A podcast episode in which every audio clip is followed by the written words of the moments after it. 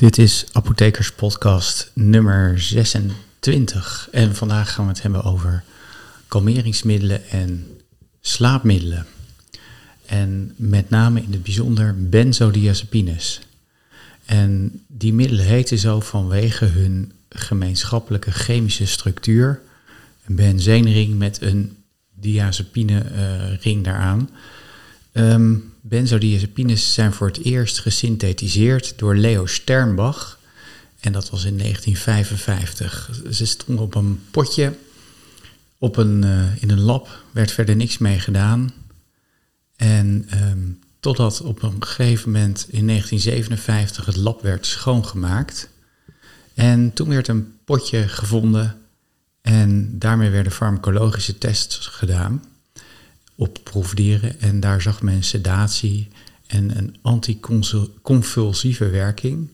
En men zag ook spierverslapping in proefdieren.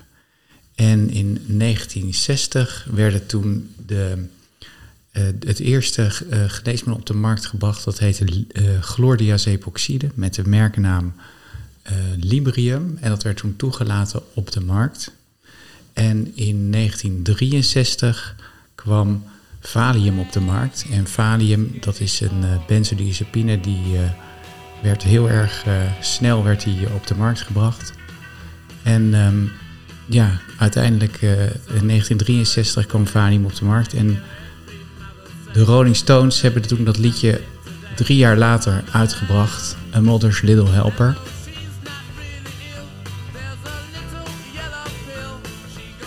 En um, dat liedje wat u ongetwijfeld herkent nu, dat ging over valium, over diazepam. En wat vooral in die tijd gebruikt werd door huisvrouwen. En opvallend is dat dat in 1966 uh, al op de markt kwam. Drie jaar eigenlijk na de introductie. Dus dat gaf eigenlijk al impliciet aan hoe enorm groot de penetratie van valium in de markt was, uh, was gekomen. En hoeveel mensen dat al toen al gebruikten. Nou, zoals bekend, valium is een... Uh, en al die andere stoffen zijn benzodiazepines. En uh, benzodiazepines die, uh, die werken door een interactie wat die ze hebben met de GABA-receptor. En GABA, GABA slaat voor gamma-aminobutyric acid, oftewel in het Nederlands gamma-aminoboterzuur. En um, benzodiazepines verhogen eigenlijk de effectiviteit van GABA. En GABA is een, uh, een neurotransmitter die in uh, de hersenen eigenlijk zorgt dat, die, dat er inhibitie plaatsvindt. Dus het is een remmende neurotransmitter eigenlijk als het ware. En die voorkomt eigenlijk dat, uh, dat zenuwen geprikkeld raken en dat ze ook geëxciteerd, zoals je dat ook wel heet, noemt, raken. En um, nou, hoe doen die benzodiazepines dat dan? Nou, benzodiazepines die binden zich aan die GABA-receptor en in specifiek de GABA-A-receptor. En de GABA-A-receptor is in feite niets anders dan een, uh, een ionkanaal. En een ionkanaal, dat wil zeggen dat er een bepaalde uh, stof met een bepaalde lading, in dit geval het chloride-ion, uh, door, die, um, door dat kanaal heen gaat. En uh, die GABA-A-receptor die bestaat eigenlijk uit vijf eenheden. Twee alpha-eenheden, twee beta-eenheden en een gamma-eenheid. En die vormen dus met z'n, uh, met z'n vijven vormen ze dat ionkanaal. En um, nou, de meeste, of, of tenminste, um, die, die, die sub-eenheden, dus die alpha, die beta en die gamma-sub-eenheid, die, daar bestaan ook weer verschillende subtypen van. De subtypen van de sub eenheden eigenlijk als het ware. Zo bestaat de alfa-eenheid, uh, daar heb je er um, verschillende van. Uh, dat zijn er zes in totaal. Je hebt drie verschillende beta-eenheden en drie verschillende gamma-eenheden. Zoals gezegd, die uh, alfa-eenheden die binden, die, die zijn belangrijk voor de vorming van een intacte GABA-receptor. En benzodiazepines kunnen alleen binden als die alfa-eenheid een bepaald gedeelte een histidine aminozuur heeft. En daardoor kan de, um, kan de benzodiazepine daaraan binden. Je hebt ook uh, de alpha-4 en de alpha-6 eenheden, die bevatten niet histidine, maar arginine als, als molecuul. En daardoor kunnen de benzodiazepines niet binden aan alpha-4 en 6 eenheden. Nou, die GABA-A-receptoren die, uh, die zijn op verschillende plekken in de hersenen zijn die, uh, actief. Ze hebben ook verschillende distributie. En um, nou, wat gebeurt er nou eigenlijk als, dat, uh, als zo'n benzodiazepine aan zo'n GABA-receptor bindt? dan zorgt hij eigenlijk dat de GABA-receptor, dat ionkanaal, een verandering ondergaat. Een, een, een soort elektro, elektrostatische krachten zijn dat. Die, die zorgen eigenlijk dat GABA, gamma-aminobuterzuur, beter aan die receptor vast blijft zitten. En daardoor wordt de receptor, die wordt, komt vaker in de stand dat, die, dat dat ionkanaal open is. En daardoor kunnen negatief geladen ionen, dus met name het negatief geladen ion chloride, kan de zenuw niet, uh, binnengaan. En daardoor neemt het verschil in lading tussen de binnenkant en de buitenkant van die, uh, van die zenuw, dat noemen ze het potentiaalverschil, dat neemt toe. En als dat verschil groter is, hè, je moet je voorstellen, zo'n zenuw kan zich alleen maar, um, kan alleen maar een signaal voortplanten als daar een bepaalde drempelwaarde overschreden wordt in die potentiaal. En als dat potentiaalverschil dus heel groot is, dus met name dus, dus de positieve lading en de negatieve lading, dat verschil heel groot is, dan zal die drempelwaarde veel minder makkelijk bereikt worden. En daardoor kan die zenuw veel minder makkelijk, zoals dat dan heet, depolariseren. Dat is als er positieve lading de cel binnengaat. En dan wordt er ook een signaal overgebracht, gebracht, zeg maar.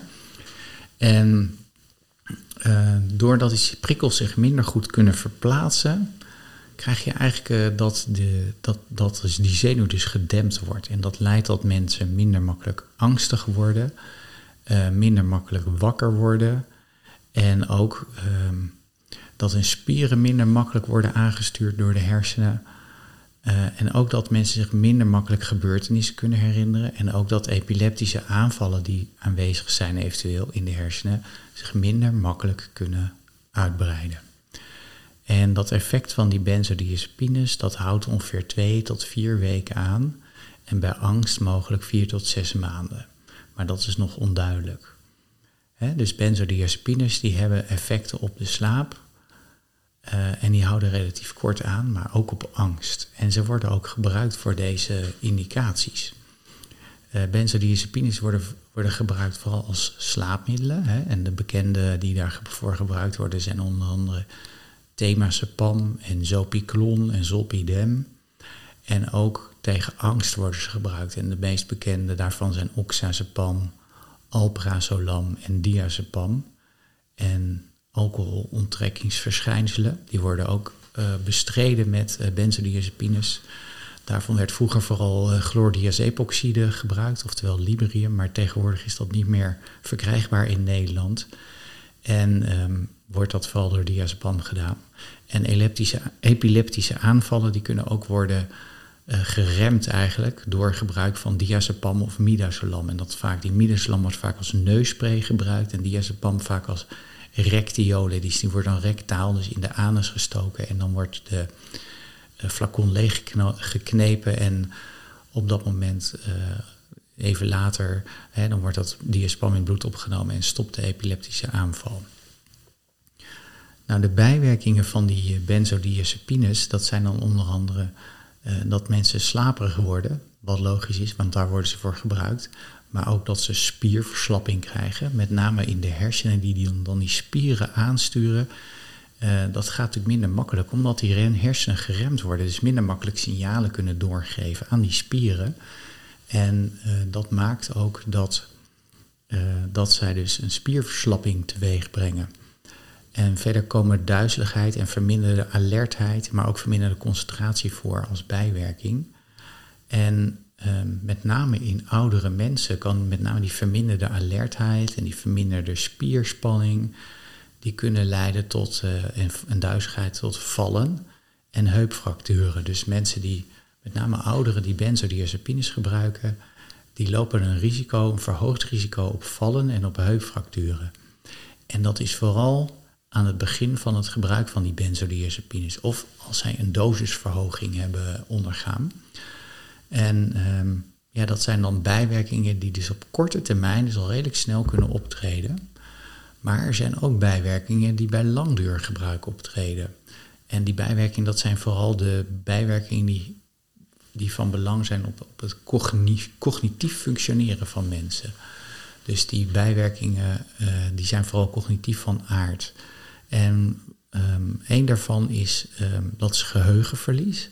Want eigenlijk bemoeilijkt dat benzodiazepine gebruik, hè, die pammetjes, het gebruik van die pammetjes, bemoeilijkt eigenlijk dat jij zelf geheugen of herinneringen kan aanmaken. Die, die aanmaken en het behoud van die herinneringen, dat is moeilijk. Dus wat je ziet is dat mensen die langdurig die uh, benzodiazepines gebruiken, vanaf het moment dat zij die benzodiazepines gebruiken, minder herinneringen opbouwen en zich minder kunnen herinneren. En, uh, en dat leidt tot uh, een, wat ze noemen anterograde amnesie. Dus die mensen hebben van de periode tijdens hun benzodiazepinegebruik minder herinneringen.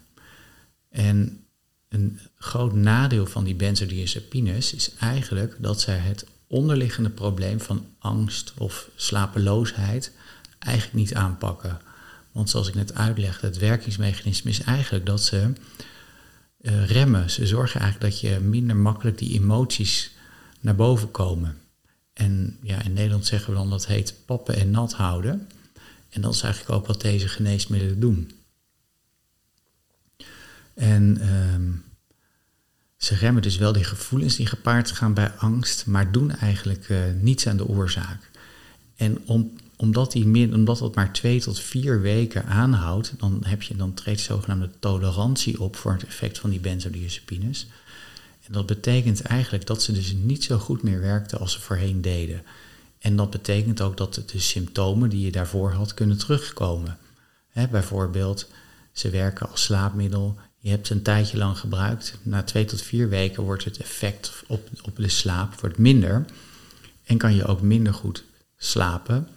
En um, ja, wat, wat dan je eerste gedachte is, oké, dan neem ik wat meer. En dan treedt er weer tolerantie op na twee tot vier weken. En dan kan je weer niet slapen. En dat is ook het gevaar van die benzodiazepines. Eigenlijk dat je in een soort vicieuze cirkel terechtkomt. En uh, dat komt vooral door die tolerantie. Maar naast die tolerantie treden ook andere verschijnselen op. En dat zijn uh, met name als mensen uh, stoppen, dan treden rebound-verschijnselen op. En ook onttrekkingsverschijnselen. Nou, die rebound-verschijnselen, dat zijn eigenlijk de oorspronkelijke symptomen die je had. Die komen dan in heviger vorm terug. Dus had je angst en je stop je met een benzodiazepine, dan kan die angst in grotere hevigheid terugkomen. Wat je vooral ziet, mensen die dat jarenlang gebruiken en die, zou, die vergeten een keer een benzodiazepine in te nemen, die kunnen acuut niet meer slapen. En dat is een rebound effect. En um, wat je ook ziet is onttrekkingsverschijnselen. En dat zijn eigenlijk nieuwe verschijnselen die er eerst nog niet waren. En uh, de reboundverschijnselen hebben namelijk slapeloosheid, maag-darmproblemen, agitatie. Hè, dus agitatie wat en normaal gesproken word je rustig van zo'n benzodiazepine, maar als je dan plotseling stopt, dan raak je, en dan valt die rem op die, dat rustgevende, dat valt weg. En dan kan je in één keer heel erg geagiteerd zijn, snel geprikkeld, snel geïrriteerd. En mensen kunnen trillen, ze kunnen spierkrampen krijgen, hun angst kan toenemen. Maar wat je ook vaak ziet is zweten. Mensen die uh, krijgen een depersonalisatie, dat is een soort van, nou ja, zombie-status, zeg maar derealisatie, hè, dat de wereld er anders uitziet dan, dan die in werkelijkheid is voor die mensen. Depressie kan, kan optreden, psychose, suicidaal gedrag, epileptische aanvallen en uh, hele ernstige verwarring, wat ze ook wel een uh, delier noemen of um, uh, een delirium tremens. En hoe abrupter, abrupter iemand staakt, zeg maar, met langdurig benzodiazepine gebruik, met name is dat, uh, hoe ernstiger die onttrekkingssymptomen en die rebound-symptomen zullen optreden. Dus het is heel erg belangrijk om die benzodiazepines langzaam af te bouwen. Nou, toen ik zelf ging werken als uh, apotheker en ik keek voor het eerst recepten na, wat ik dan eind van de dag doe, om, te kijken of er geen fouten worden gemaakt, werden gemaakt, zijn gemaakt, schrok ik echt enorm. Want ik dacht zelf, nou, dit kan niet kloppen. Er worden echt extreme fouten gemaakt in Nederland. Die, die benzodiazepines worden veel te veel voorgeschreven. En het leek wel een soort epidemie. En dat was zo'n 15 tot 20 jaar geleden. Want bijna, nou, ik denk één op de twee à drie recepten bevatten wel een voorschrift voor zo'n benzodiazepine. en dat, dat liedje van de Rolling Stones, zoals we net hoorden, dat, dat geeft wel aan hoe wijdverbreid die benzodiazepines in, ehm, in, de, in de maatschappij waren toegetreden. En ehm, inmiddels zijn we in het jaar 2021 zijn we die gelukkig wat verstandiger gaan gebruiken. Want benzodiazepines hebben wel degelijk een functie. Ze helpen natuurlijk bij acute slapeloosheid of bij mensen die echt acute angst hebben. Of die moeten beginnen met een, een middel om die angst aan te passen. Dat kan soms in het begin wat meer angst geven, met name bij zogenaamde SSRI's treedt dat op. En dan kan je die angstperiode heel goed overbruggen met een benzodiazepine. Maar zo'n benzodiazepine is nooit permanent de oplossing. En ook niet als je acuut niet kan slapen, is het ook prima om dat even te gebruiken. Dat is ook relatief veilig en, en eigenlijk goed, maar langdurig gebruik moet worden voorkomen. Juist omdat die mensen die tolerantie krijgen en die afhankelijkheid krijgen. En gelukkig is het ook mogelijk om met benzodiazepines te stoppen. Dat gaat zelfs heel erg goed. Uh, je moet alleen een aantal dingen weten. Punt 1, de dosering die je nu gebruikt. En het afbouwen van die benzodiazepine, dat moet langzaam gebeuren. En het liefst met een middel wat een, ook weinig onttrekkingsverschijnselen geeft. Dus ook met een lange werkingsduur bijvoorbeeld. En dat doen we tegenwoordig. We zetten mensen die uh, veel benzodiazepines gebruiken om in een middel met een lange werkingsduur, oftewel een hele lange halfwaardetijd. En één zo'n middel is diazepam. En diazepam wordt dan in een periode van 6 tot 12 weken afgebouwd, soms nog ietsje langzamer zelfs. En uh, na het stoppen voelen mensen zich psychisch beter, kunnen ze beter functioneren. Maar dat afbouwen is altijd wel maatwerk. En dat kunt u het best met uw huisarts en uw apotheker bespreken. En in onderling overleg kunnen zij voor u een afbouwschema maken. En um, dat is één ding natuurlijk, hè, dat is het eventueel het stoppen en het afbouwen van die benzodiazepines. Maar daarnaast is het natuurlijk ook heel erg belangrijk om afspraken te maken om te voorkomen dat die dingen weer in grote hoeveelheden worden voorgeschreven. En dat doen we ook door bijvoorbeeld afspraken te maken over de hoeveelheid van zo'n benzodiazepine die wordt voorgeschreven. Dat doen we altijd in kleinere hoeveelheden, bijvoorbeeld 10 stuks. En dat is echt om te voorkomen dat mensen uh, chronisch die spullen gaan gebruiken en niet meer zonder kunnen. Hè? En dat, dat die tolerantie optreedt en dat mensen dus inderdaad uh, in de problemen komen en ja, min of meer, ja, ik zeg het altijd, een beetje verslaafd worden aan die benzodiazepines. Nou, dat, dat stoppen heel goed kan, dat hebben wij geprobeerd. En we hebben in 2004 alle mensen die meer dan 90 tabletten van zo'n benzodiazepine per jaar gebruikte, aangeboden te helpen met stoppen. En heel veel mensen deden dat. We schreven die mensen een brief en um, we boden ze aan om te helpen met stoppen. We adviseerden ze om te stoppen. We hebben een stukje in de lokale krant geschreven. En um, nou, uiteindelijk gingen heel veel mensen die gingen stoppen of die gingen afbouwen met hun benzodiazepines. En dat lukte eigenlijk best goed. En toen hebben we na drie jaar nog eens een keertje gekeken van, nou, hoeveel van die mensen die we nu uh, benaderd hebben, zijn ook inderdaad blijvend gestopt. En dat was in 23% van de gevallen, hè, dus die waren na drie jaar nog steeds gestopt. En dat is best goed. Want de overige mensen die misschien niet gestopt waren, die zijn wel minder gaan gebruiken en hebben ook nog een lagere dosering gebruikt. Dus de kans op tolerantie neemt dan af. Nou, dat is dus heel belangrijk. Als u echt niet kan slapen, als u heel angstig bent, overleg dan met, u, uh, met uw huisarts wat u doet. Uh, en zo'n benzodiazepine kan dan kortdurend gebruikt worden. En dan praten we over twee tot vier weken, soms wat langer. Um, met name bij angstklachten moet dat langer gebruiken. Maar um, altijd proberen zo kort mogelijk te gebruiken. Maar op het moment dat het nodig is, zijn die middelen hartstikke goed en werken ze heel goed en zijn ze ook niet per definitie heel schadelijk. Nou, wat kunt u nou zelf doen als u zegt ik heb echt last van slapeloosheid? In ieder geval moet u weten dat de spreiding in slaapbehoeften bij mensen zo 6 tot 10 uur is. En de inslaaptijd varieert heel sterk van mensen. En het is ook heel normaal dat mensen een aantal keren per nacht kortdurend wakker zijn. En naarmate we ouder worden, slapen we korter en lichter.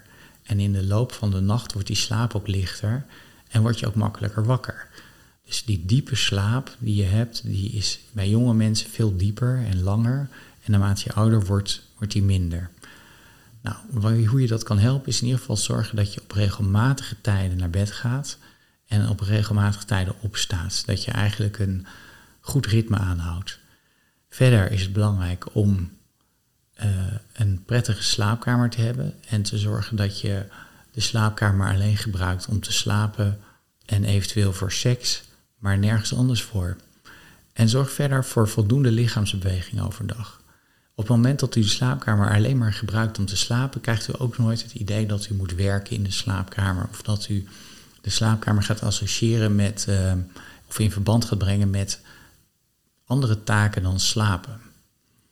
Uh, verder is het belangrijk om overdag niet dutjes te doen, want die kan je s'avonds, je kan die, die dutjes, die, die gaan van je totale slaap af. Dus um, als je veel dutjes doet overdag, sla, heb je minder slaap s'nachts nodig. En het, um, als je s'avonds heel veel moeilijke en ingewikkelde activiteiten uitvoert, zoals hè, werken, um, heel veel gebruik van computerbeeldschermen, uh, of heel intensief sporten, gebruik van koffie, alcohol of heel veel eten, dan dat beïnvloedt de slaap negatief. Dus het is belangrijk om tijdig te gaan ontspannen. Nou, wat kunt u nou doen als u slapeloosheid heeft? Is alleen naar bed gaan als u slaperig bent. En als het niet langer dan, vijf, als het langer dan 15 minuten duurt voordat u in slaap valt, ga dan opstaan. Ga naar een andere ruimte, dus niet in de slaapkamer, want dan zorgt ervoor dat u de slaapkamer weer gaat associëren met slaapgebrek. Doe iets rustigs in die andere ruimte, iets ontspannends. Niet te veel licht, het licht een beetje dimmen. En, uh, en zorg dat u dan weer teruggaat als u zich weer slaperig voelt. Wat u ook kan doen, is de, uh, de tijd in bed telkens met 15 minuten verlengen. Bijvoorbeeld zegt, nou, ik ga, ik ga naar bed als ik moe ben. Dat is bijvoorbeeld om 1 uur s'nachts. En dat hou ik een week vol. En dan merk ik dat ik daarna wel weer toe ben om niet om 1 uur s'nachts, maar bijvoorbeeld om kwart voor 1 naar bed te gaan. Dan heeft u 15 minuten slaapwinst. Nou, wat u ook kan doen is ontspanningsoefeningen. En um, probeer ook, ja, met, wat je ook kan doen is de gedachten die je hebt en de negatieve gedachten die je hebt over, over slapen en het niet kunnen slapen, die kan je wel ombuigen naar positieve gedachten. Dat is ook heel erg belangrijk. Um, dus je kunt zelf heel veel doen aan, uh, aan slapen. En um, wat belangrijk is, is dat u zich um, ja, vooral probeert uh, positief te denken en die benzodiazepines hooguit intermittent te of intermitterend te gebruiken, dus kortdurend, alleen als het nodig is, met een zo laag mogelijke dosering. En dit was dan Apothekers Podcast nummer 26. Hartelijk dank voor, uw, uh, voor uw aandacht. Ik hoop dat u het leuk vond. En als u het leuk vond, uh, geef het dan door aan vrienden, kennissen en familie. En ik overlaat een positieve reactie achter op Apple Podcasts. En ik hoop dat u dat u de volgende keer weer luistert. Tot volgende week.